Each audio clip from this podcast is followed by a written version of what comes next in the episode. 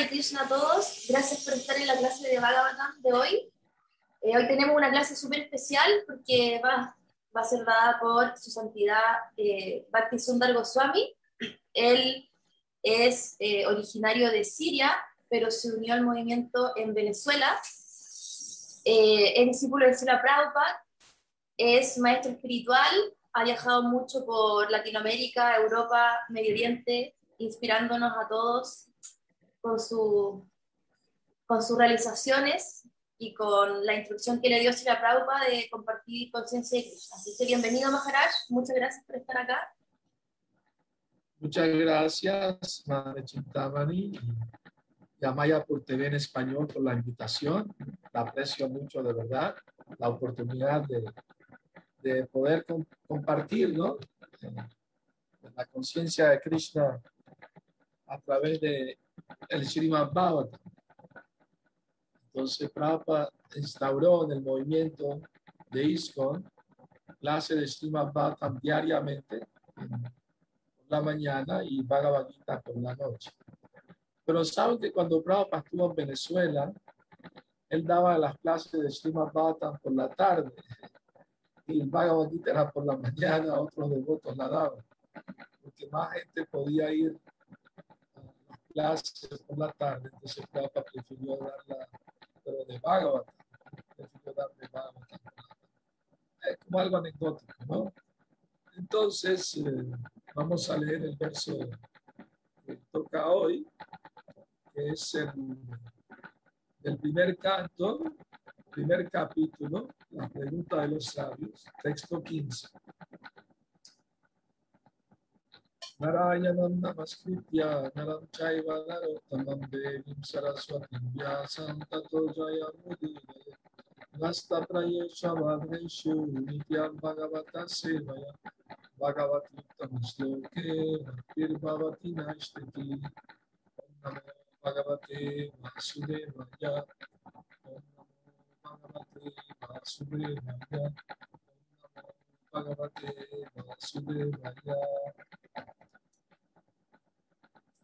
Yatpada Samshraya Sutta Munaya Prashamaya Sadhya Punanti Vasprishta Swarduni Apo Nusevaya Traducción, significado.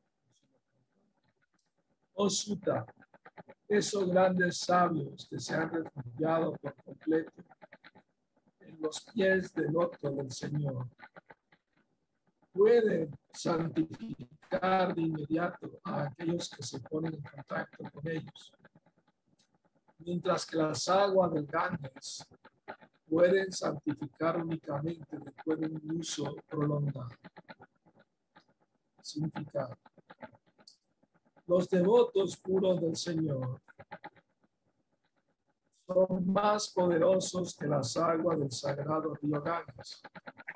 Uno puede obtener beneficio espiritual del prolongado uso de las aguas del Ganges, pero uno puede ser santificado por la misericordia de un devoto puro del Señor. El Bhagavad Gita dice que cualquier persona, sin tener en cuenta que haya nacido como Shura, comerciante, puede refugiarse en los pies del otro del Señor. Y por hacer eso, puede regresar a Dios. Refugiarse en los pies del otro del Señor significa refugiarse en los devotos puros. Los devotos puros cuyo único interés es el de servir son honrados con los nombres de Prabhupada y Vishnupada, indica que dichos devotos son representantes de los pies del otro del Señor. Por consiguiente, todo aquel que se refugia en los pies del otro, el devoto puro, mediante el hecho de aceptarlo como su maestro espiritual, puede purificarse de inmediato esa clase de devotos del Señor son honrados de la misma manera que se honra Señor, debido a que están dedicados al más íntimo de los servicios del Señor. pues liberan del mundo material a las almas caídas. El Señor quiere que regresen al hogar de vuelta a Dios. Según las escrituras reveladas, dicho devoto conocido como dice dioses. Discípulo sincero de Dios considera que el maestro espiritual es igual al Señor, mas siempre se considera a sí mismo un humilde serpiente del, serpiente del Señor. Ese es el sendero devocional o Madiana Timirandasya, Nandana Sarakya, Chakshurum Samashri Namaha. Así en la más oscura ignorancia, mi maestro espiritual, Shila Prabhupada, me abre los ojos con la antorcha del conocimiento. A él le ofrezco mis humildes y respetuosas reverencias. Shila. Voy a leer la traducción de nuevo. Osuta, esos grandes sabios que se han refugiado por completo en los pies del otro del Señor, pueden santificar de inmediato a aquellos que se ponen en contacto con ellos, mientras que las aguas de Ganges pueden santificar únicamente de un uso prolongado. Hare Krishna Maharaj, Dandava Pranams Maharaj. Eh, eh, eh, estamos recibiendo un sonido muy fuerte que interrumpe la, la, la, su, su, su, voz. No sé si se debe al micrófono que está usando. Ahí hay un sonido muy fuerte.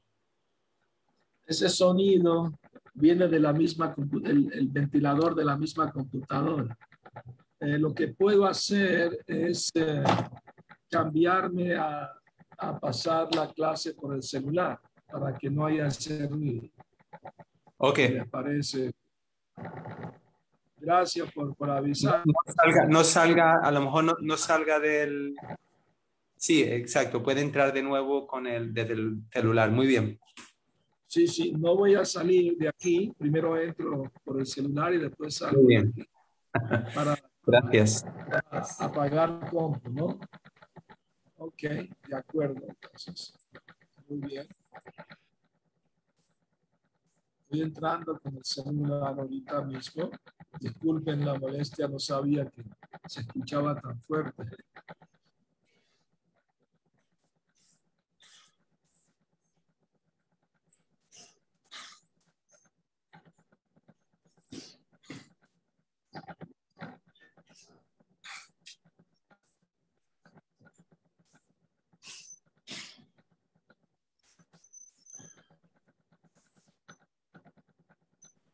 Parece que ya paró el sonido.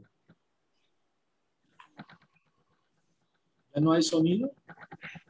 Ya. ¿Quieren que siga aquí con la computadora o el celular? Sí.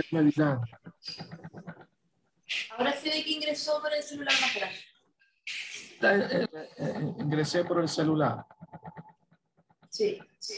Entonces me quedo, con el celular. Ahí lo vemos con el celular. Ahora sí, ahora sí. Ahora sí, va Muy bien, ah, no hay ruido ahora, ¿verdad? Ahora se escucha perfecto. Muy bien y, mejor imagen también. Ah, sí, sí, el celular tiene mejor imagen. bueno, eh, muy bien. Bueno, disculpen la interrupción. Eh, entonces, este verso claramente menciona las glorias de los devotos puros del Señor. ¿Ah? Porque los sabios de Naimisharanya estaban muy agradecidos con Sutta Goswami, que le estaba dando su asociación al narrarles el Srimad Bhagavatam. Entonces, en su éxtasis ¿no? de aprecio, de amor por un devoto puro como Sutta Goswami, ah, Shaunaka Rishi, el, líder de los sabios, expresó su sentimiento al decir que, que relacionarse con un devoto puro, sobre todo escuchando de él, Prabhupada dice, más importante que verlo es escucharlo, ¿no? Y por lo tanto, esa compañía de devotos puros santifica de inmediato a la persona que entra en contacto con ellos. Mientras que bañarse en el río Ganges también santifica, por supuesto, pero después de un uso prolongado. En cambio, si uno escucha de un devoto puro, se purifica y se puede volver devoto. De inmediato, es posible eso. Cuando Shila Prabhupada fue a Rusia, ¿no? Eh, vino a verlo un, un, joven ruso. Y Prabhupada le habló por dos, tres horas, le habló la filosofía. Y el hombre salió hecho devoto. Con escuchar hablar a Prabhupada, de una vez se convenció. Y, y, se puso a traducir del Bhagavad Gita porque le regalaron el Bhagavad Gita a un devoto que estaba comprado para Sundar. Le regaló su Bhagavad Gita y él iba traduciendo páginas por páginas al ruso, las imprimía, le sacaba fotocopia y las distribuía y empezó a predicar. Y así se hicieron muchos devotos, así empezó todo. Entonces, fíjense la, la importancia ¿no? de, de, de tener la gran fortuna de encontrarse con un devoto puro como Shila Prabhupada, ¿no? El eh, Prabhupada dijo, cuando yo llegué al occidente, a Estados Unidos, había como 70 traducciones del Bhagavad Gita diferentes, pero por leerlas nadie se hizo devoto. Pero cuando yo escribí el Bhagavad Gita tal como es, por leerlo, mucha gente se hizo devota. Entonces, ese es la, el poder de un devoto puro. Tiene ese poder de influenciar a otros, de volverse conscientes de Cristo. ¿no? Entonces, por esa razón, el énfasis se da ¿no? a escuchar del devoto puro. Claro que el río Ganges es sagrado y emanó de los pies del loto del Señor, ¿no? en su forma de Vamanadeva se acuerdan del pasatiempo que Bali Maharaj eh, le estaba dando caridad a Vamanadeva y Vamanadeva solo pidió tres pasos. Claro que será un truco para quitarle todo a Bali Maharaj. Y Shukracharya le advirtió, mira, este es Vishnu disfrazado viene a quitarte todo, no le des nada. Pero Bali Maharaj, siendo un devoto muy inteligente, dijo, este guru primero me dice que haga yagya para Vishnu para que me vaya bien. Y ahora que Vishnu viene a pedirme algo, me dice que se lo niegue. Yo creo que este, este guru está fallando en sus instrucciones. Entonces rechazó al guru porque un gurú no puede dar instrucciones que vayan en contra del servicio devocional. Pues no, es, no, es, no es genuino. ¿no? Por eso Bali rechazó a ese gurú, a su crecharia. Y, y, y, ofreció a Vamanadeva la caridad que él le pedía. Ahora, Vamanadeva asumió una forma universal, Viratrupa, y con el primer paso cubrió la mitad del universo, con el segundo paso, que fue el pie izquierdo, porque el primer paso siempre se da con el pie derecho, esa es la costumbre. Entonces el segundo paso atravesó las capas del universo. Saben que cada universo tiene ocho cubiertas, es como un coco compacto, ¿no? Oscuro por dentro, no hay luz. Por eso hace falta la luz del sol y la luna para iluminar el universo. Entonces, cuando atravesó con, con el pie izquierdo la capa del universo, saben que cada capa es diez veces más grande que la anterior. Imagínense que como es una cárcel bien compacta en cada universo, difícil de salir de ahí, prácticamente imposible. Solo mediante el servicio devocional puro se puede uno salvar de, este mundo de nacimiento y muerte y volver al hogar, al hogar, al hogar eterno. Entonces, cuando Vamanadeva atravesó con su, el, dedo gordo de su pie izquierdo, la cubierta, por ahí entró el agua del océano causal, donde, donde se acuesta Mahavishnu, de quien su respiración, de sus poros emanan millones de universos.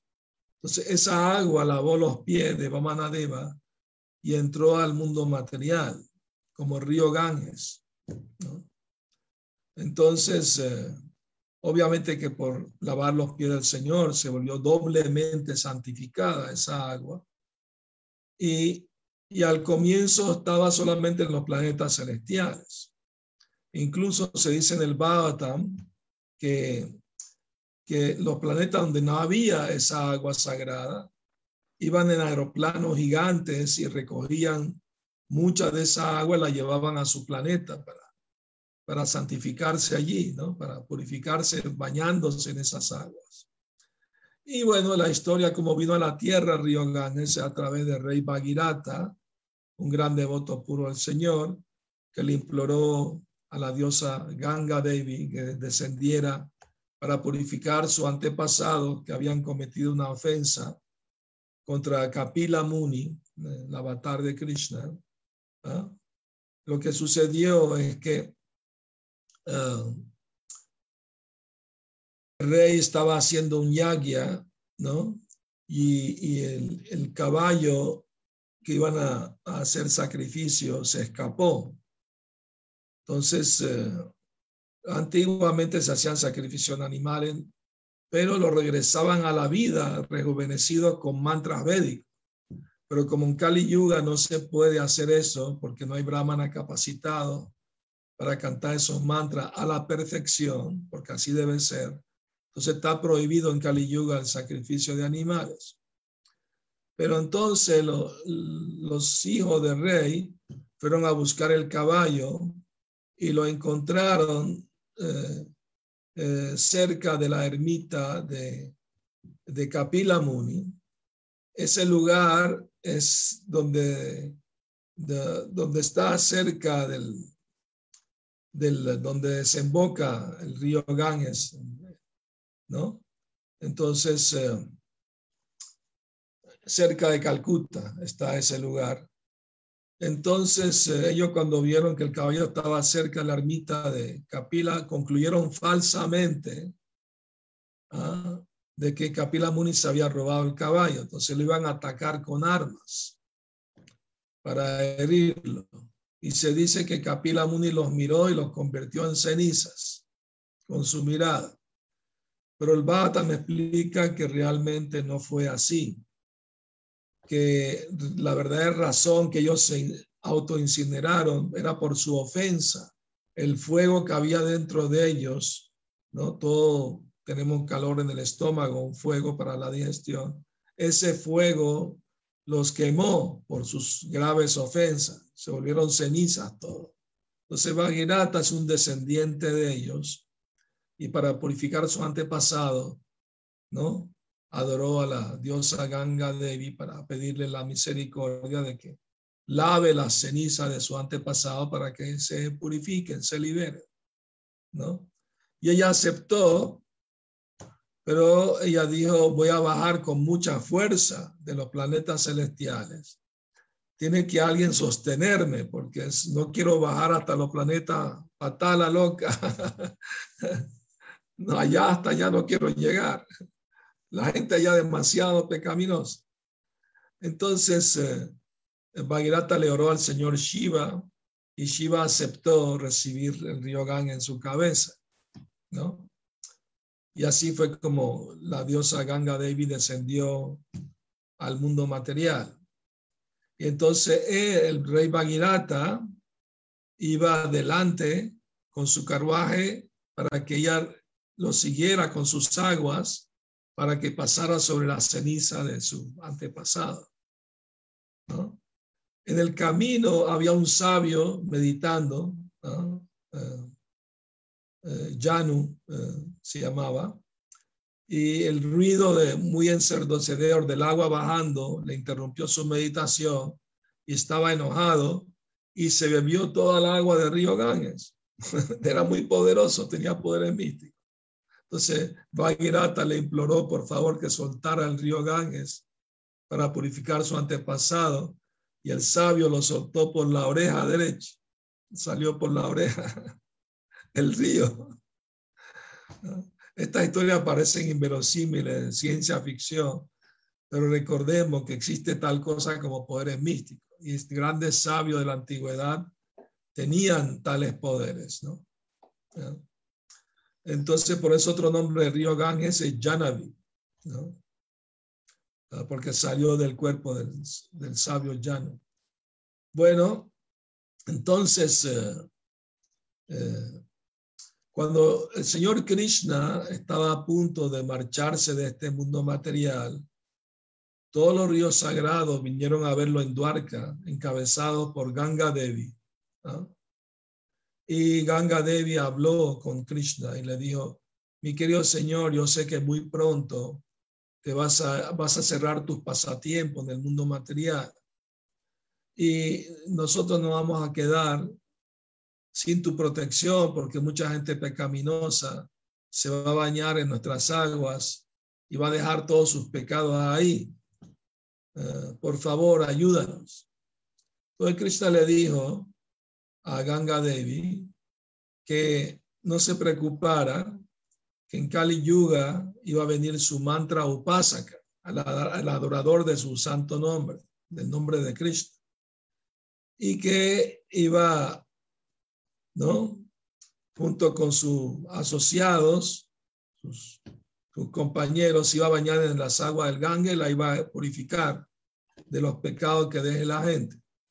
Ahora bien, eso se refiere tanto a Sri Chaitanya Mahaprabhu como todos sus fieles seguidores, ¿no?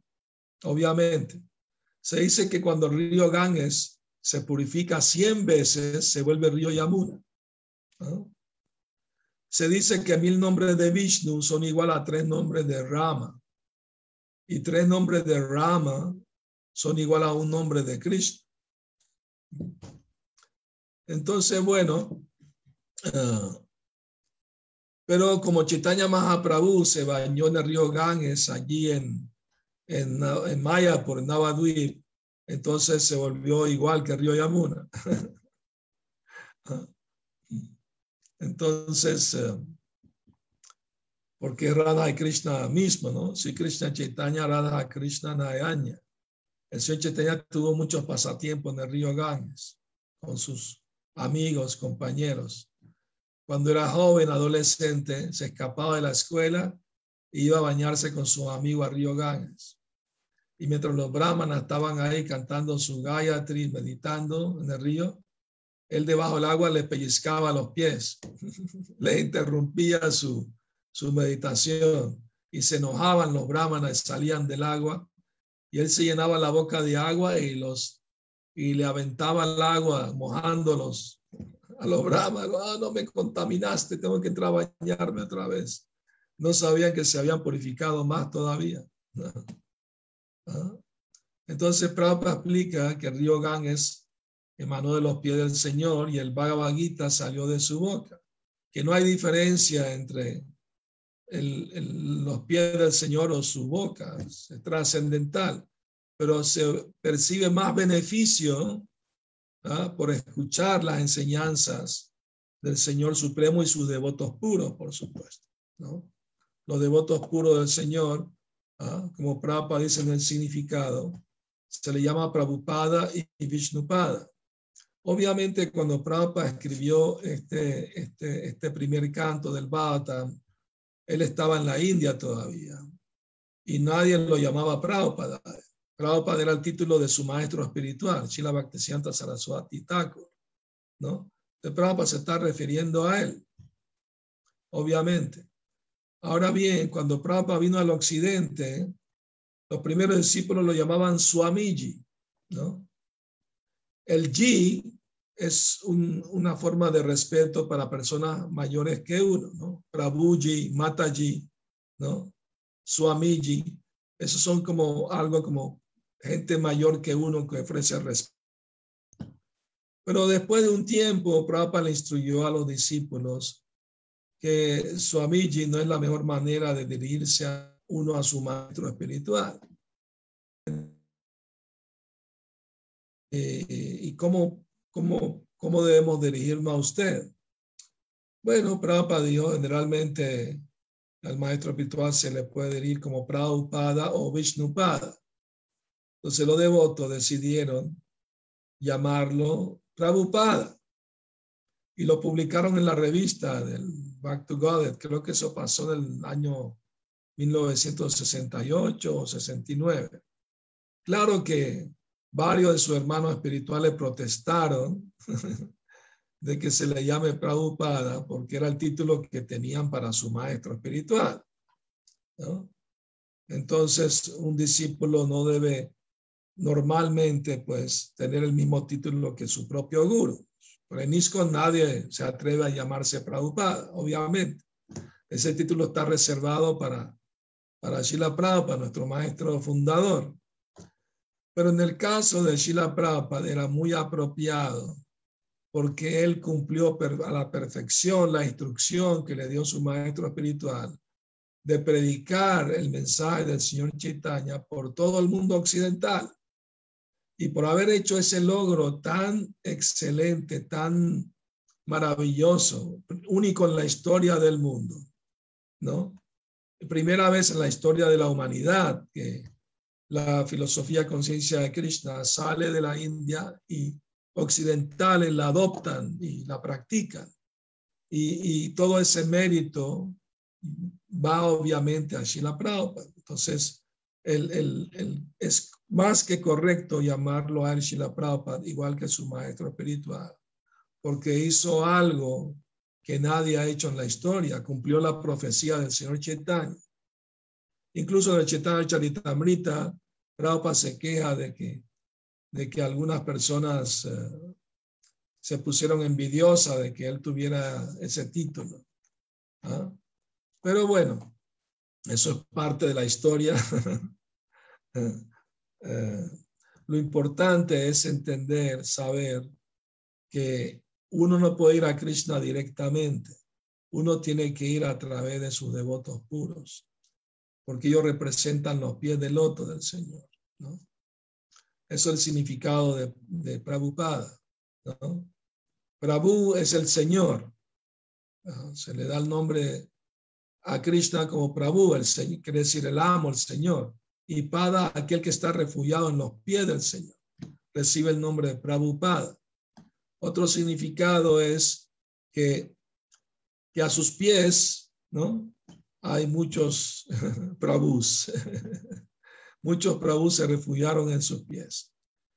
Una cosa curiosa eh, que les quiero comentar es que he visto que algunos devotos en, en, Facebook y en otros lados ponen su nombre y añaden la palabra Prabhu a su nombre. Y eso no es correcto. Nosotros no somos Prabhu, somos Das y Dasi, sirvientes, ¿no? Incluso hubo una controversia sobre si se puede llamar a las devotas Prabhu o, madre o Mataji. El asunto es, no hay ningún problema de llamar a las devotas Prabhu si uno quiere llamarlas Prabhu. Prabhu para Dios, tenemos que ver a todo el mundo como nuestro Prabhu. Eso no hay duda de eso, no hay ningún problema con eso. El problema es decir, yo prefiero que me llamen Prabhu. Eso es lo que no está bien porque si alguien te quiere llamar Prabhu, está perfecto, por respeto, seas hombre o mujer, te ve como una, una gran devota, pues muy avanzada, está bien, pero no pedir o exigir que te llamen Prabhu, seas hombre o mujer. Una vez llamé al templo de México hace tiempo y me contestó alguien y pregunté con quién hablo y me contestó Prabhu Juanito. ah, Prabhu, mi reverencia, no, no, Maharaj, usted le, expliqué, usted es nuevo, Bhakta no sabe, pero uno no debe dirigirse a uno mismo como Prabhu, es incorrecto. Uno debe decir Das, sirviente, ese es nuestro título. Dasa y Dasi. De hecho, Prabhupada nunca llamaba a, los discípulos como Prabhu, ni siquiera de hombres o mujeres. Lo llamaba por su nombre. Cuando escribía las cartas a los discípulos, en ninguna parte se dirige ni a mujeres ni a hombres, como Prabhu se refiere a ellos por su nombre, ¿no? ¿No? Mal a ti, David Dasi, mi querida, recibe mis bendiciones. Entonces, se puede llamar, se puede llamar por su nombre, ¿no? Eh, la idea de llamar a las mujeres madre, eso viene, Prabhupada dice, lo escuché en una clase de Prabhupada, que si uno no conoce la persona, ¿me explico? Los brahmachari iban de puerta en puerta mendigando comida, ¿no? Para el, para el guru, para el ashram. Y entonces no conocían a las personas, entonces le llamaban a la mujer de la casa, le llamaban, madre, por favor, como tu hijo te pido algo de caridad algo de comida, de presar. Eh, a eso se refiere, ¿no? Pero si conoces la persona, la tratas, ¿no? Es normal que le llames por su nombre. Esa es mi humilde opinión. Espero que en las preguntas, respuestas, si alguien quiere preguntar más sobre el tema, lo podemos conversar sin ningún problema. ¿ah? Entonces, bueno, para concluir, eh, el tema del verso que acabamos de leer, ¿no? Eh, mm. La última, voy a leer la última frase. El discípulo sincero del devoto puro considera que el maestro espiritual es igual al Señor, mas siempre se considera a sí mismo un humilde sirviente del sirviente del Señor. Ese es el sendero devocional puro. Ahora les cuento una anécdota en relación con esto. Cuando Shila Prabhupada iba a hacer la primera iniciación en ISCO, eh, le dijo a los devotos, preguntaron qué significa ser iniciado. Y Prabhupada le dijo, tienen que considerar a su maestro espiritual igual que Krishna mismo. Los devotos se confundieron porque habían escuchado a Prabhupada decir que si un maestro espiritual dice que es Krishna, es, es un farsante porque, porque un, maestro espiritual nunca dice ser Dios, sino un sirviente de Dios. Entonces, eh, cuando Prabhupada dijo eso, se confundieron los devotos, no se atrevieron a decir nada. Pero consultaron con otro devoto mayor y el devoto mayor les dijo, bueno, si tienen duda, pregúntenle a él es lo lógico, ¿no? El devoto estaba en un hospital y fueron a verlo y, le aconsejó eso. Entonces todos se acercaron a Prabhupada muy humildemente y le preguntaron, Prabhupada tenemos, eh, eh, bueno, su en esa época, le decían, no, no, usted no entiende. El maestro espiritual no es Dios, ¿no? Ni nunca dice ser Dios, pero se le debe ofrecer el mismo respeto, ¿no? Así como van ante la, foto, la deidad de Cristo y uno da reverencia, también al maestro espiritual hay que darle reverencia, porque es representante de Dios, no, es que él sea Dios. Prabhupada da el ejemplo, es interesante la palabra aquí que usa Prabhupada de vice, eh, vice dioses, los devotos puros son mejor conocidos como vicedioses. Que la palabra esa les puede sonar rara porque no la conocemos. ¿Qué es eso de vicedioses? Y eh, me acordé que ayer estaba escuchando una clase en Prabhupada y estaba mencionando que cuando la India estaba bajo el gobierno británico, eh, el rey mandaba un representante que se llamaba viceroy se le trataba igual que al rey mismo, aunque no era rey mismo, estaba vestido como realeza y todo, con honores, y cuando iba a la India lo trataban igualito que el rey, con el mismo respeto, porque era representante del rey, aunque no tenía todos los poderes de un rey, por supuesto, pero lo estaba representando, y le daban el nombre de viceroy. Seguramente habrán escuchado en algún momento esa palabra, viceroy. Entonces, por eso aquí menciona vicedioses como representantes de Dios. Ese es el punto, que los devotos puros son representantes de Dios. Y se le debe ofrecer el mismo respeto que uno le ofrece a Dios. Pero obviamente no son Dios, son sirvientes de Dios. Entonces, es muy importante aclararlo. Y los devotos puros son más compasivos que el mismo Dios Supremo, porque toman el riesgo de acercarse a la gente ignorante para darles la información acerca de Krishna, acerca del servicio devocional, y toman riesgo en hacerlo, porque la gente ignorante a veces puede portarse agresivamente con el que le está tratando de ayudar por su ignorancia. Entonces, por esa razón, son muy queridos por, por, por Krishna, porque están actuando bajo su mandato, su instrucción. Entonces, son queridos por él, porque Krishna no quiere ver las almas sufrir en este mundo material, quiere salvarlas. Por eso viene él mismo como Krishna, como Chaitanya Mahaprabhu, y envía a sus representantes, los devotos puros, para, para que la misión de salvar almas de este mundo continúe. Y eso significa la sucesión discipular, el proceso de Guru Parampara, que Srila Prabhupada trajo al occidente y quiso que todos sus discípulos se cualifiquen para que también continúen la misión de, de atraer almas y llevarlas a Prabhupada y a Krishna a través de la sucesión discipular. Entonces, esa es la misión del movimiento de ISKCO, conectar a la gente con, con Krishna y con la sucesión discipular a través de Shila Prabhupada y todos los maestros anteriores.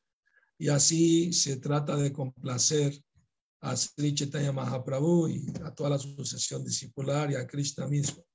Entonces, de eso se trata todo el proceso de la conciencia de Krishna conectarnos con Krishna y ayudar a otras personas a conectarse con Krishna.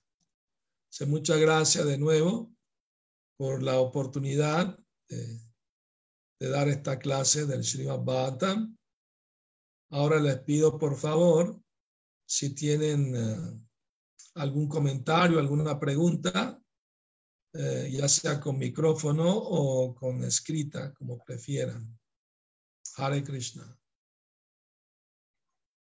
La madre Marta levantó la mano. ¿Me escucha? Sí, se escucha, puede, puede hablar. Eh, ¿Cómo llegan los devotos a ser maestros espirituales? ¿Se proponen ellos mismos o los eligen en ISKCON? No, la manera como alguien en ISKCON se vuelve maestro espiritual es cuando personas lo ven y lo aceptan de esa manera. ¿Me explico? Por lo menos así sucedió en mi caso. Yo no busqué ser maestro espiritual, ¿no? Simplemente yo quería predicar y ayudar a Prabhupada a esparcir el movimiento. Y, muchas personas pues se acercaron y, querían, pidieron ser discípulos, ¿no? Entonces, eh, como una formalidad, obviamente, porque tenemos un sistema de autoridad en ISCON que es el cuerpo de GBC, el cuerpo gobernante. Entonces ellos mandaron carta a ese cuerpo gobernante expresando su deseo de ser, de ser mi discípulo. Entonces el cuerpo gobernante, pues, pidió referencias, ¿verdad? ¿No? De personas que conocen al, al, al maestro más espiritual todos dieron su, recomendación, entonces el GBC dijo que no tenía ninguna objeción que yo empezara a aceptar discípulos. Y así pasó con prácticamente todos los gurús ¿no? ¿Me explico? Entonces no es que alguien estampa a alguien como guru, tú eres el guru ahora, no. No, por su prédica, por su eh, ejemplo personal y su su enseñanza, su conocimiento, naturalmente atrae personas a, volverse sus discípulos. Ese es el proceso natural. Tiene que ser un proceso natural, ¿no? Espero que eso responda a tu pregunta. ¿Puedo hacer otra? Y en, su caso, eh, ya no estaba, y usted como Sanyasi. En este caso, ¿quién le otorga Sanyasi? Eh, ¿Cómo? ¿Como Sanyasi? Sí, yo estaba como Sanyasi. Claro, pero de hecho, Sí. Prabhupada estaba en ese momento para darle sannyas. No, no, yo tomé sannyasi mucho después, en el 2009. en la época de Prabhupada, yo era brahmachari, vivía en el templo. Sí. ¿Quién se lo otorgó? ¿Sus hermanos espirituales? Sí, uno de mis hermanos espirituales, su santidad Radhanath Swami, él me dio la, la orden de sannyasi, fue en la India, en el 2009 tengo una relación estrecha con él. Entonces, eh, ¿no? Eh, pero en el movimiento tenemos gurus grihastas también. No es que necesariamente uno tiene que ser sanyasi para poder ser maestro espiritual. También hay devotos grihastas muy ejemplares, muy serios, que también hacen el servicio de maestro dentro del movimiento como Sri abajo. Exactamente, y como otros más. Muy bien. ¿Alguna otra pregunta?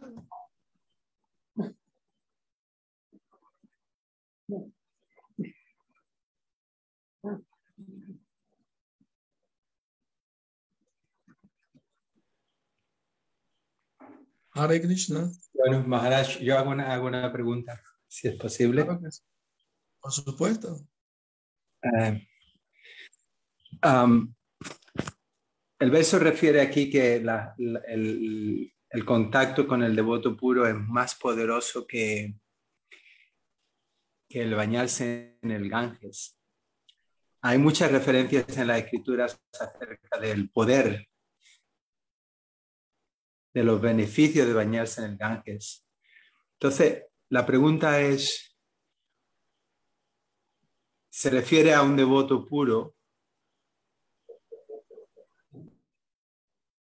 ¿Cuáles son las características de un devoto puro que es más poderosa que la del bañarse en el agua del Ganges? Es, un devoto en particular. ¿Y cuáles son sus cualidades? Y si alguien, por ejemplo, está eh, transmitiendo el mensaje, por ejemplo, de un devoto puro, ¿sus palabras tienen el mismo poder o no? Claro que sí, si practica lo que está predicando, da el ejemplo, entonces Prabhupada dijo una vez humildemente, yo no soy, yo no, yo no soy liberado, yo soy condicionado. Pero como estoy sirviendo al alma liberada, a mi maestro espiritual, entonces también estoy liberado. El punto es que si uno repite las enseñanzas del devoto puro y las practica, entonces también se le puede considerar devoto puro, aunque no sea puro 100%. ¿Me explico? Es muy importante entender eso. Si alguien está siguiendo estrictamente los principios, ¿no? Y cantando, evitando las ofensas al santo nombre, ¿verdad? Claro que un discípulo nunca se va a considerar jamás igual que el nivel de su maestro espiritual, siempre se va a considerar inferior, menor que al maestro espiritual.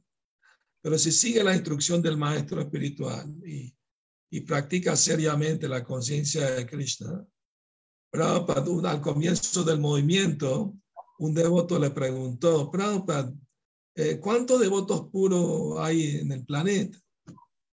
Y Prabhupada le preguntó, ¿cuántos discípulos tenemos en el movimiento de ISK? En esa época no había muchos, entonces el devoto dio Prabhupada como 300. Ah, entonces tenemos 300 devotos puros en ISK. Entonces Prabhupada dijo, todo devoto que sigue estrictamente los cuatro principios y canta 16 rondas, es un devoto puro. Claro, hay diferentes niveles de devotos puros, obviamente, ¿verdad? ¿Verdad? Que quiere decir que sigue puramente el proceso. En Venezuela le preguntaron a Prabhupada que, cómo saber quién es un devoto puro.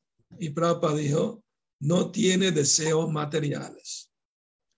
Su único deseo es servir a su guru y a Cristo. Una definición simple. ¿No? ¿Me explico? Entonces, obviamente que es muy beneficioso y muy recomendable bañarse en el río Ganges. Siempre que voy a Mayapur, pues aprovecho de bañarme en el río Ganges, por supuesto, es muy bueno, muy purificador. Pero el verso dice que eso ocurre después de un prolongado tiempo. Los que viven en Mayapur tienen esa gran fortuna de que pueden bañarse muy seguido en el río Ganges y beneficiarse con ello grandemente, obviamente. Pero no todo el mundo puede bañarse en el Ganges porque no está disponible en todo el planeta. Claro, a veces uno trae agua embotellada del río Ganges y, y, uno se echa una gotita ahí para purificarse, ¿verdad? Eso también está bien, sin duda alguna. Pero quiero decir, eh, es más importante que bañarse en el Ganges, escuchar a un devoto puro y aprender de él cómo volverse devoto puro, cómo practicar la conciencia de Cristo. A eso se refiere particularmente el verso. ¿no?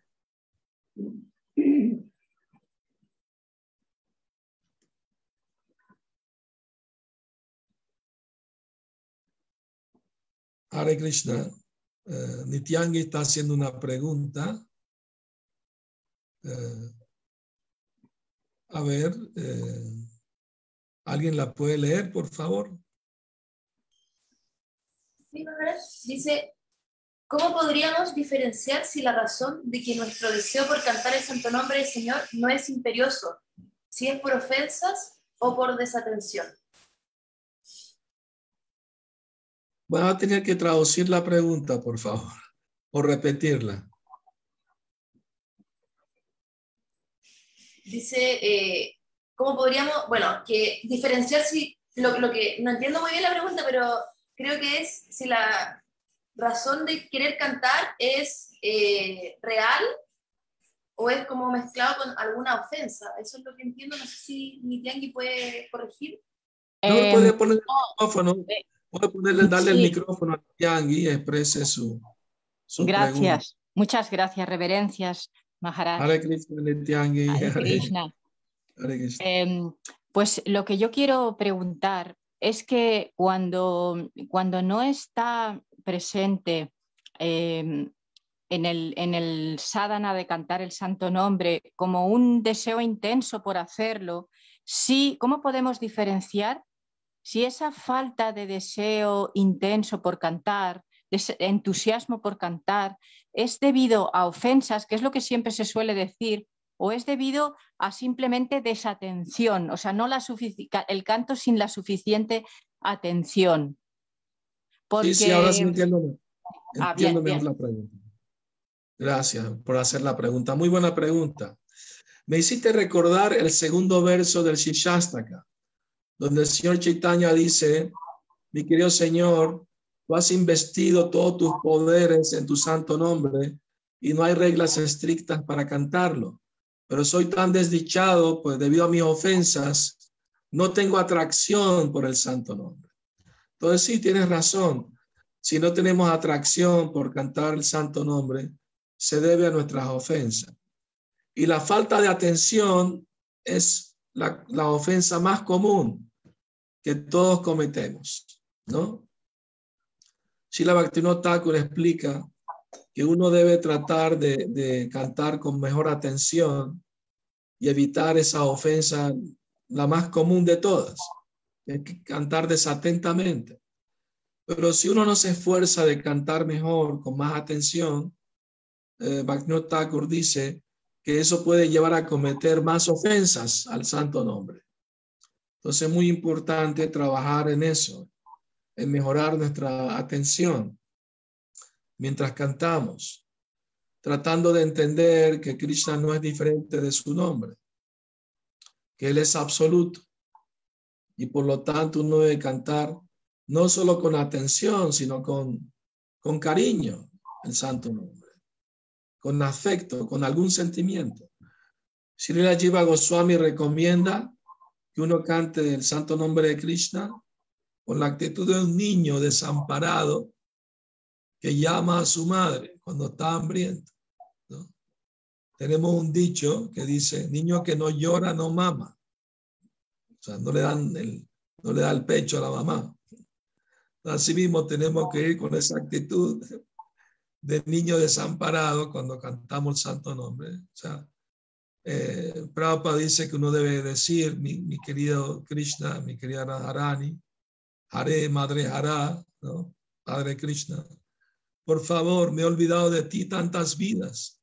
Ahora que he vuelto a mis cabales estoy cantando tu santo nombre, por favor, acéptame de nuevo.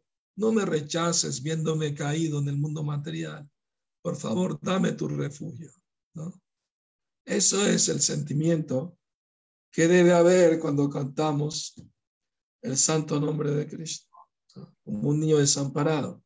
Y el canto debe fluir como el río Ganges fluye al océano, sin interrupción. Mientras lo cantamos no debemos interrumpir el canto. Debe fluir sin interrupción. Y también, si nos distraemos, podemos ayudarnos a concentrarnos mirando las deidades o cuadros de Krishna que nos pueden ayudar a concentrarnos. Espero haber respondido tu pregunta, querida Nityangi. Hare Krishna. Hare Krishna, muchas gracias, Maharaj. De nada.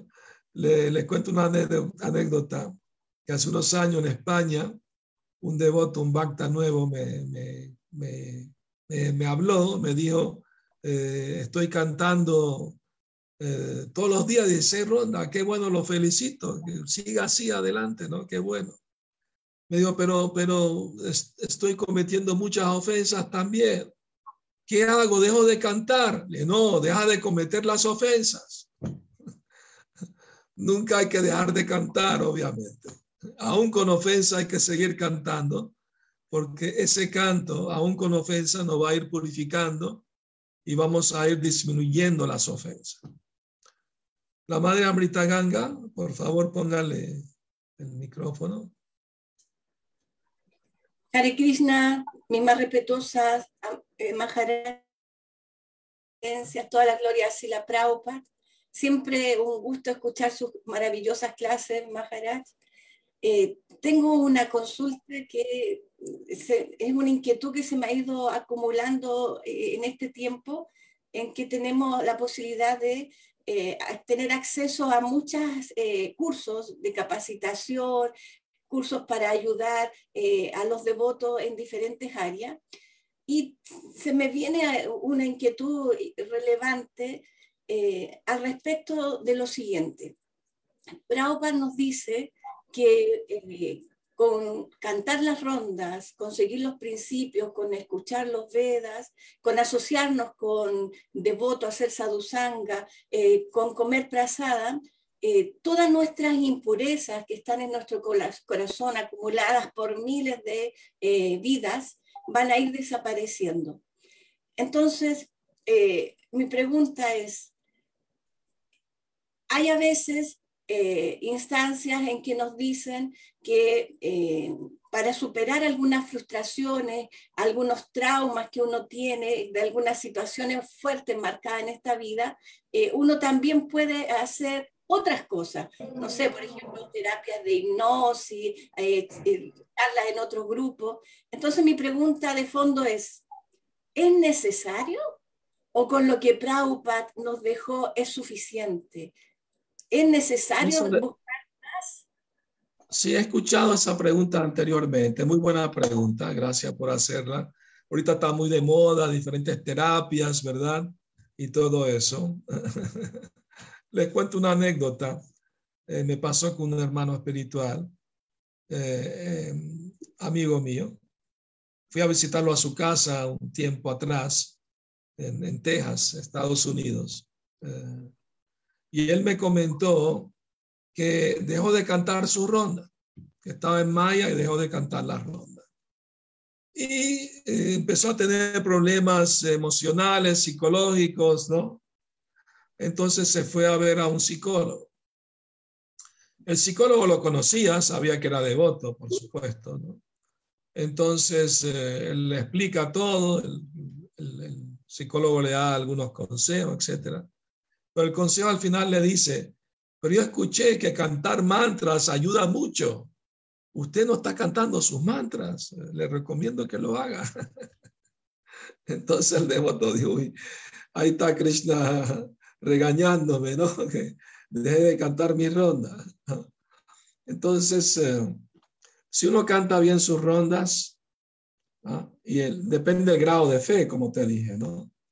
Ah, a veces de otros piensan, no, no es suficiente cantar Hare Krishna, necesitamos otras terapias de regresiones, de hipnosis. En realidad eso es falta de fe, ¿verdad?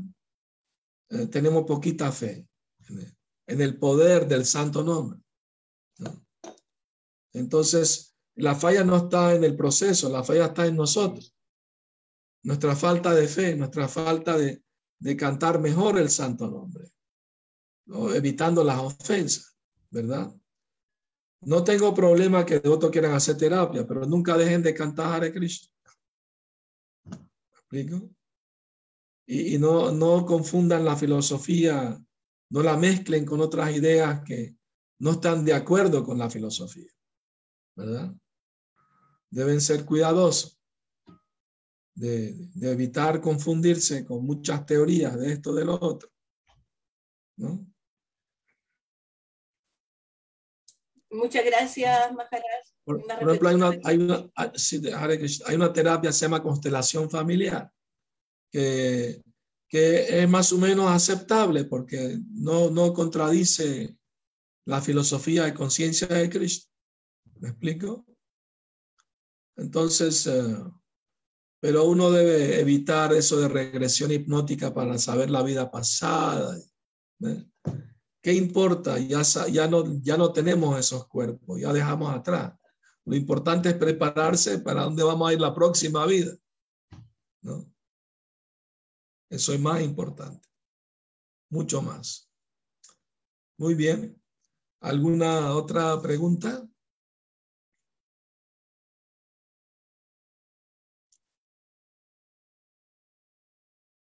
Muy bien ya llegamos a la hora. Entonces, si no hay más preguntas ni comentarios, podemos eh, despedirnos aquí, ¿verdad? Muy bien. Muchas gracias, Maharaj, por su clase. Un placer, gracias por la invitación. Radhika Nagar, prende tu micrófono si quieres decir algo. Oh, eh, muchísimas gracias, Maharaj, por eh, aceptar la invitación. Es un gran placer siempre el escucharle y, ya esperamos eh, tenerlo de nuevo pronto en, para otra clase tan pronto como sea posible. Muchísimas gracias. Maravilloso servicio estás haciendo con el Maya por TV en español. Muy bueno. Lo felicito. Bueno, me despido de todos. Hare Krishna, Jai Shila Prabhupada, Haribol. Santidad Bhakti Sundara Goswami Maharaj ki Jai. Jai. Prabhupada ki Jai. Jai. Gracias Maharaj. Hare Krishna a todos. Muchas gracias por participar en la clase de Haribol.